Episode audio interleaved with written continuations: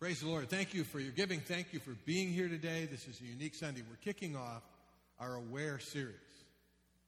Now, lot, aware is an interesting word. I'm hearing it more and more in the vocabulary of people. And uh, this first uh, of a part of this series is going to be maybe for some of you somewhat controversial. In fact, there might be a few people that get mad during this particular service today.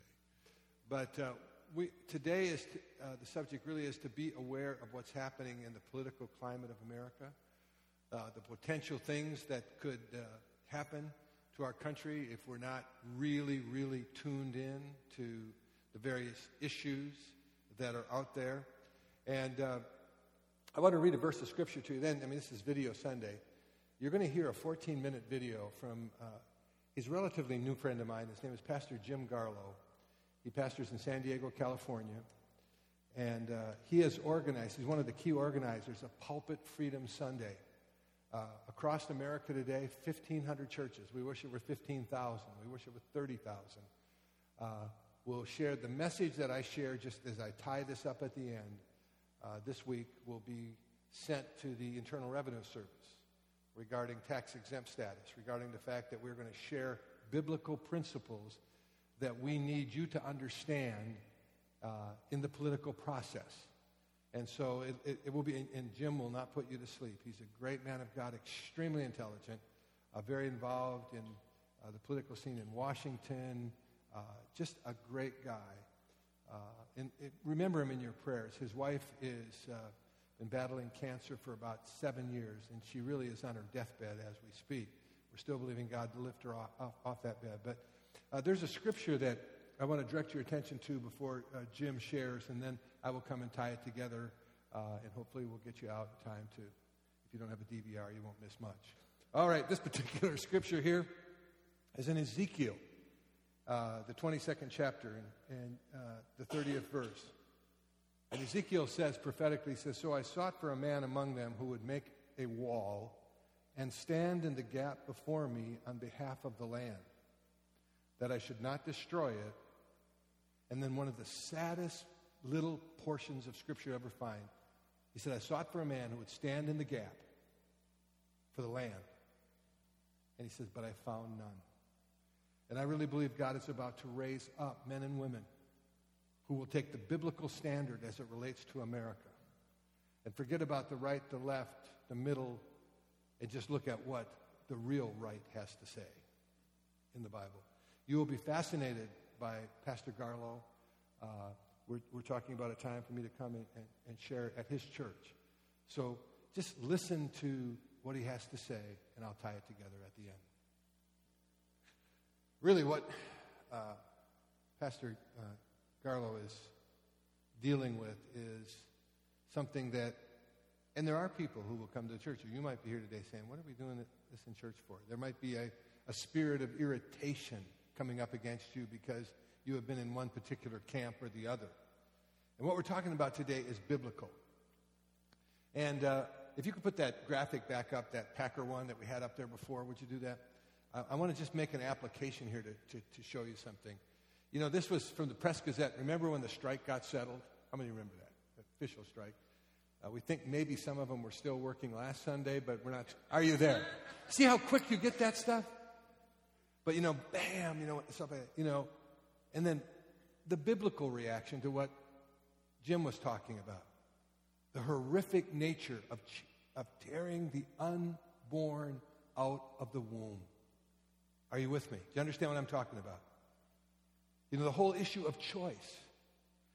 When that sperm hits that egg and it becomes a child, your choice is gone. You should have thought before you had the act. Hello? Are we adults here? What, what about, what about the, the, the unbelievable stuff that's happening? I'm looking forward to the day when we see a headline that the Church of Jesus Christ has awoke, awoken from a sleep and it's taking stands. And now is probably in the history of America, we are facing one of the most crucial decisions as a people. A, a crucial decision to take stands like never before. I, uh, one thing is I listen to all this, there, and I don't know if you know or not, but you know, we live in Utah, we live here, we, we give oversight to Pastor Ryan in this church. we, uh, I work with Grace International. and We've been working very, very closely with uh, Dr. Garlow. He's, he's a very smart guy. He trips over his brains. I've never had that problem. Uh, on this whole issue of pulpit freedom.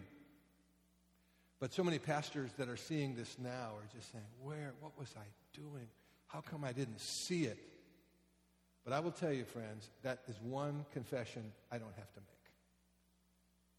As a young minister, I was in Anaheim, California, and James Watt, who was Secretary of Interior under James, uh, under President Reagan, and he was getting a lot of heat in the press. And he was an evangelical guy. Went to church, an Assemblies of God church, in fact, in Aurora, Colorado. And a lot of uh, pastors were embarrassed by because he took outspoken stands. And I was at a prayer breakfast, just about to become a senior pastor. And he talked about the Holocaust of abortion. He talked about dedicating a public monument in LA. That's what he was there for. Part of his job as Secretary of Interior. And it was an octagonal building and had pictures all around this, this octagon's eight sides, right? I think so, yeah. Anyhow, just a little math test there for you. And one of the pictures had the landscape and the, and the furnaces where they had incinerated the uh, millions of Jewish people during World War II. And superimposed behind those pictures were the churches in Germany. And the, the inscription read, They had eyes to see, but they did not see. They had ears to hear, but they did not hear. They had mouths to speak, but they did not speak. And I made a, I made a commitment then on that issue, and it's, it's built into other issues that I would be outspoken. In 1998, when I was the pastor of Bayside Church, many of you know that church that I founded back in 1992, uh, we were named. There, there, were, there was a far uh, right group named 10 churches in America that they wanted to remove their tax exempt status from. We were one of them.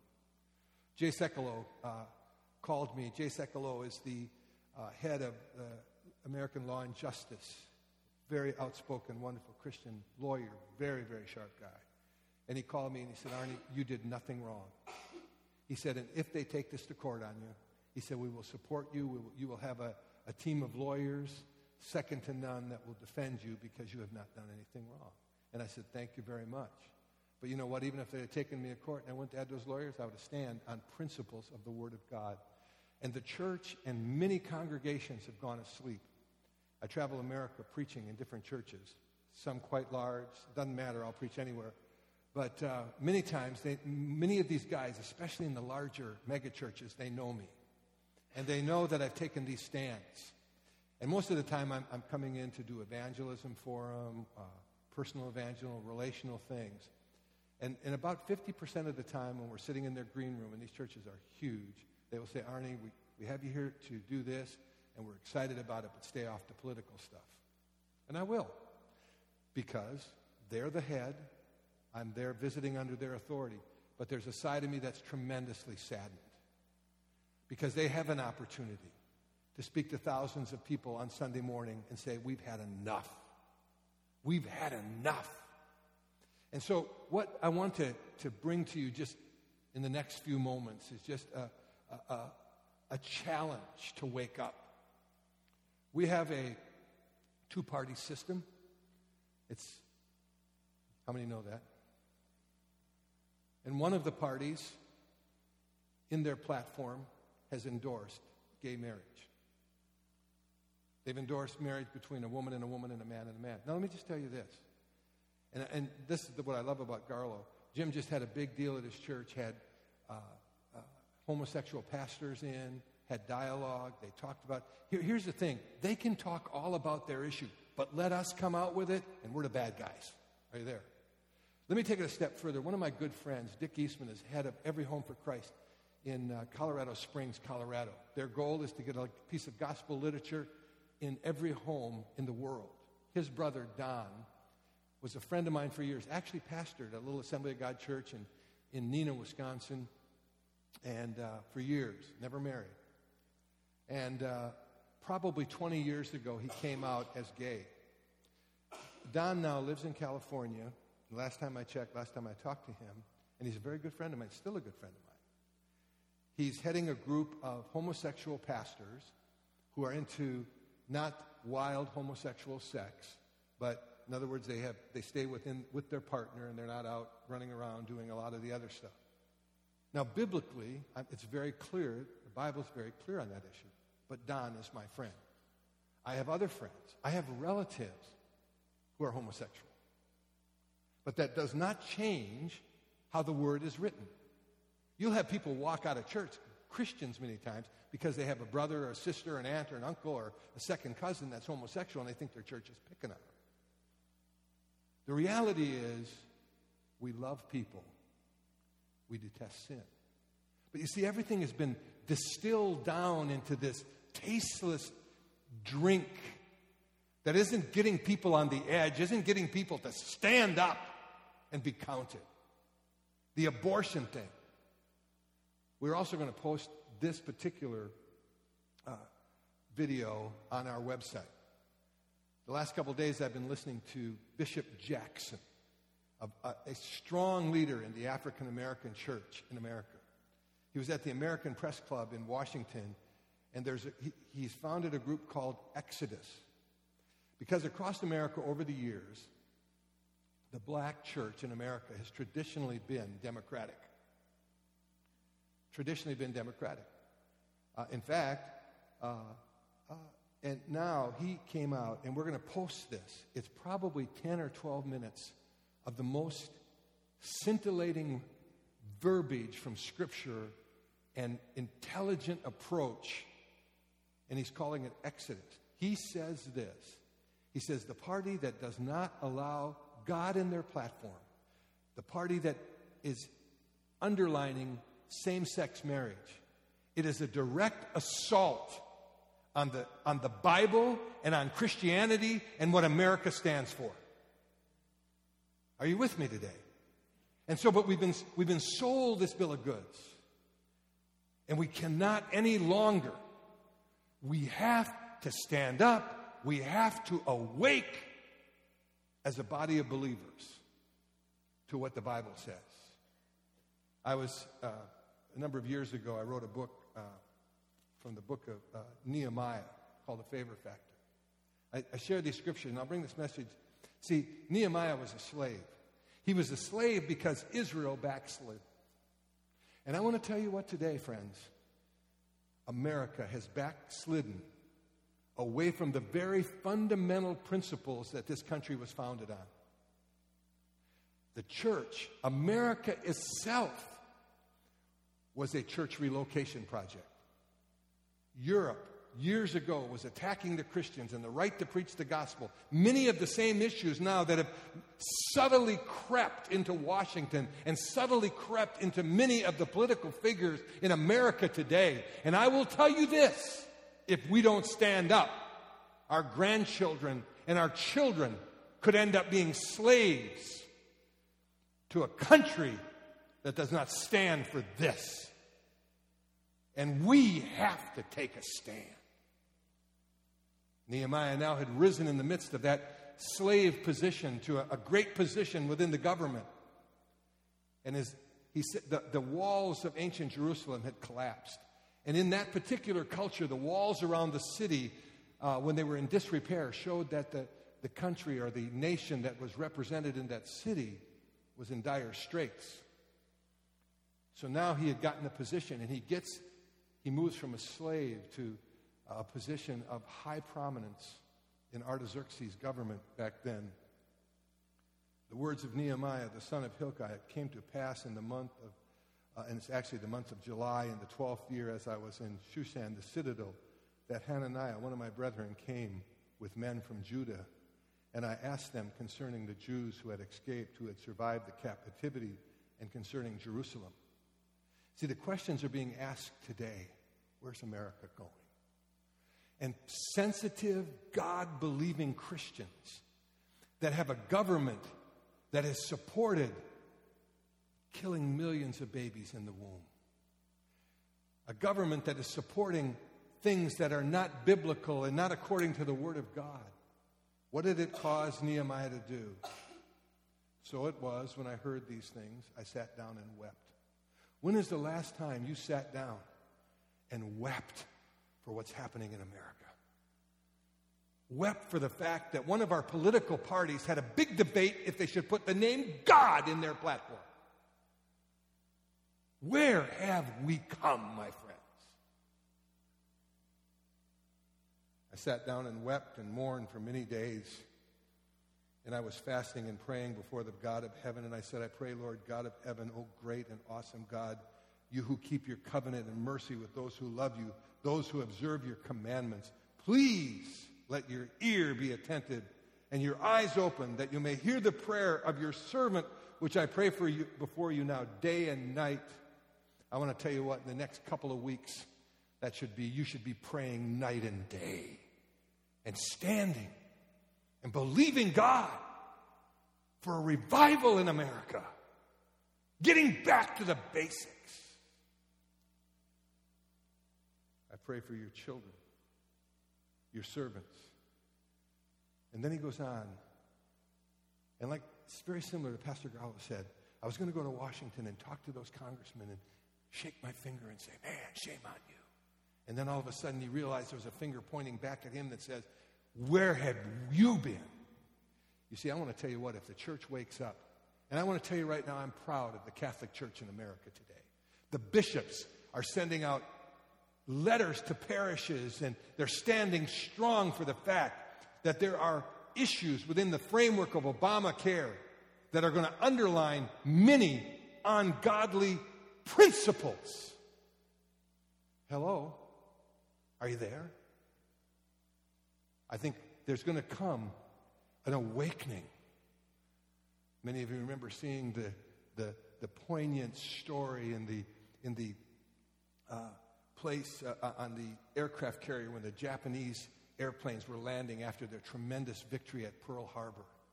And they were up in the, what they call the pilot house of an aircraft carrier.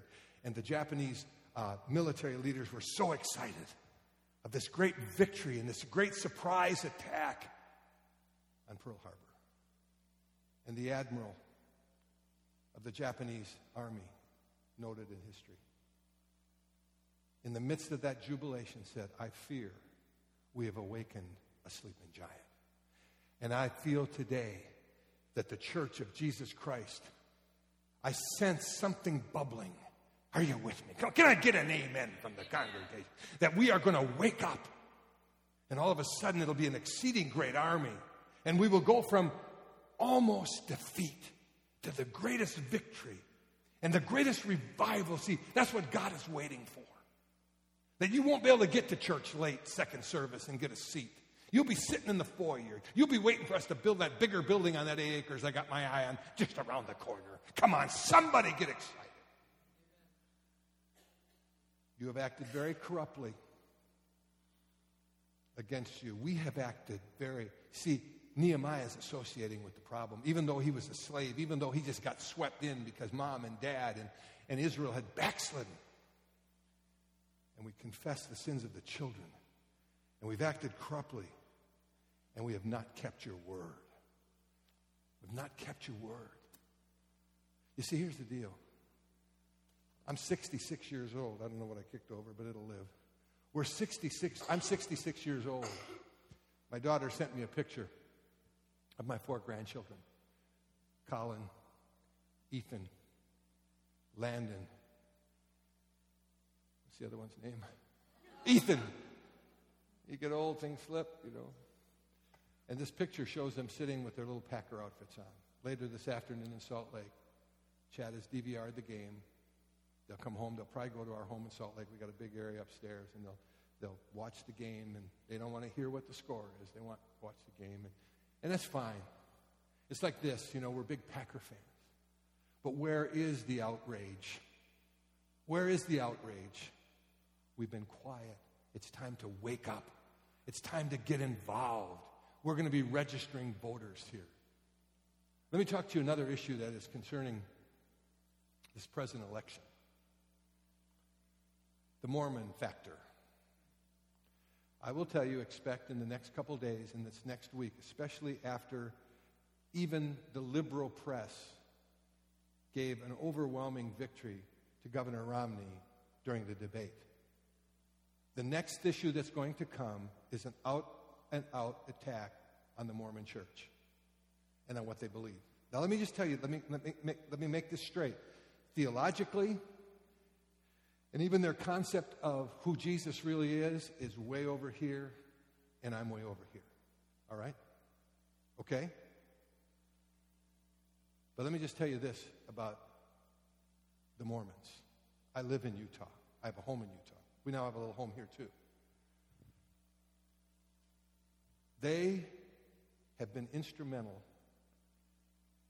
in standing for moral and family values in a greater concentrated degree than the Church of Jesus Christ that I'm talking to today and that I preach in across America. Measure 8 in California a couple years ago. You familiar with that? Jim Garlow, who was spearheaded the whole thing in California, made this statement when we were talking to him a couple of months ago. He said, if it wasn't for the Mormon church in California, we would have never won Measure 8. Let me also tell you, they are anti abortion.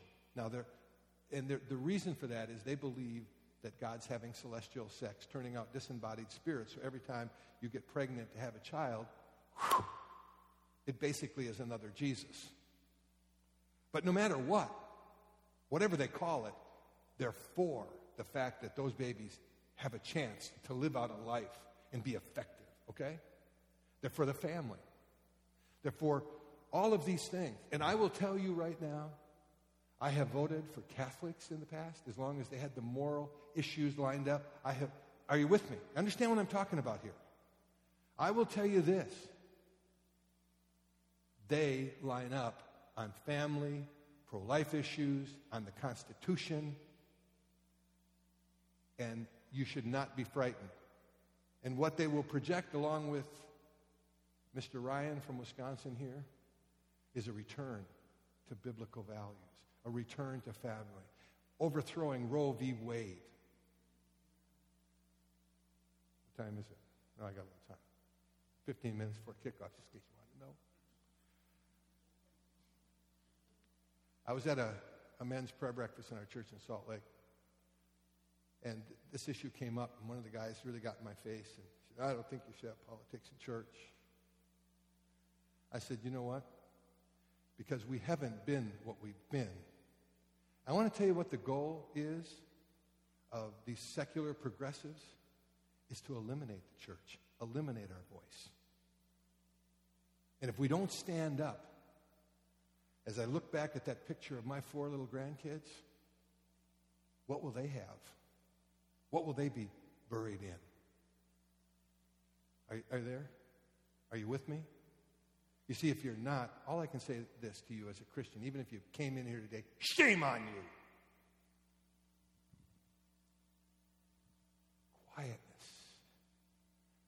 You see, people many times vote their checkbook and they vote their bet. This is not about Medicare. This isn't even about Obamacare. This isn't about Social Security.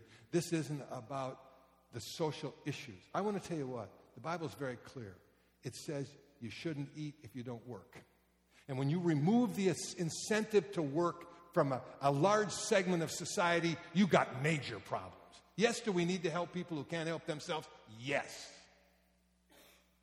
But I would tell you today, before my wife and I would go on the, on the take governmentally, we'll go work at McDonald's. I'll, I'll wash windows. I got a guy that washes my windows in Salt Lake, gets 90 bucks, got an old beat up truck. He's making more money than you could ever imagine with that beat up truck. I saw how he did it. I, I got the prescription for what he uses on the windows. You want to know? It's just Dawn liquid soap and a little alcohol, and it works good. In fact, I washed my windows this week. I thought to myself, you know what? I'll go out and wash windows before I'll sit in line to get, a, get some government money. Hello? Ooh, boy.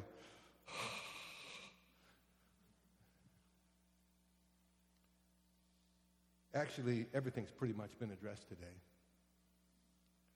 But I want to close with just a few things you got to remember. I love this guy, man. Thank you. Play, just play. I love it. Don't you love him? I mean, I want to tell you what. I travel America in every size of church you can imagine, and in 99% of the cases, every pianist and person would have to slide off the bench and put him there. That's how good he is. Give him a hand.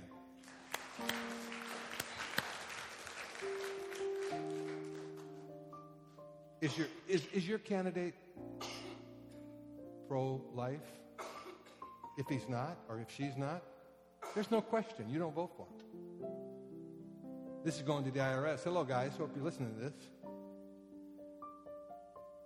What's your candidate stand on marriage?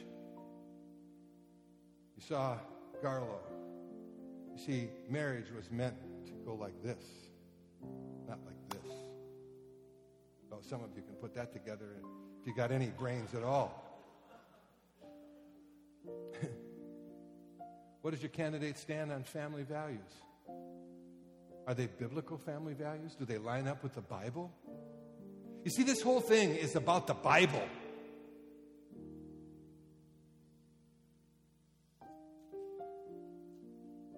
I've answered the Mormon question for you, but I found this quote. Francis Schaeffer, been dead for many years, but he made this rather prophetic quote. And I want to quote him He who will not use his freedom to preserve his freedom will lose his freedom, and neither his children or his grandchildren will rise up and call him blessed. He who doesn't use his freedom to preserve his freedom will lose his freedom, and neither his children or his grandchildren will rise up to call him blessed. Should Jesus tarry and I don't go in the rapture, and my son and Pastor Dale Oquist do my funeral service, I'm, I'm going to record something for it too. Just I'm going to say, listen, don't you be crying about the guy in the box. He's in heaven. Just get your life right with Jesus if you're not right with Jesus. But you know what? Here's the deal. I want my son and my grandsons to rise up and call Papa blessed because Papa stood for the Word of God. Not for some political agenda. And I'm talking either Republican or Democrat. And I would tell you what, if the, if the Republicans did the same thing the Democrats did at their convention, they would be in the ledger too. I think it's time for us to repent. Because we haven't been as involved as we should. We've sat back. We don't speak up in the classroom. We don't speak up in the marketplace. No, I'm just saying the conversations are there. We've allowed the negative, anti biblical position to stand, and we haven't stood up. They have a right too. I've got what I'm doing today is a First Amendment right. Are you with me? And some minuscule couple of paragraphs that Lyndon Johnson slid into a, a, a, a to create something against a couple of guys that irritated him is not going to stop me and the church from doing what's right. Are you with me today? Stand up. I want you to stand up. I want you to think for a moment. Let's go back to Mormonism for a moment. I was talking to my son. I said, Son, yeah, he said, We're participating, Dad, but here's the deal in, Utah. He said, There's no question who the state's going to go for. Those electoral votes are already in Governor Romney's column. But you might say, But let me just tell you this their electoral votes have always gone in the column of the family, anti uh, pro choice. They've always. In fact, that political party has only one time set the wheels of their airplane down at the Salt Lake City airport because it's a waste of money. And I tell you what, when the Catholic Church and the evangelical church and people start standing up, the whole agenda is going to change. And then revival can come. And then, then even though that's a, a, a nice yes, you know, the officials are back. Can't you see the headlines? The church is back. We're right back to, to, to what America was meant to be one nation under God, indivisible, with liberty and justice for all.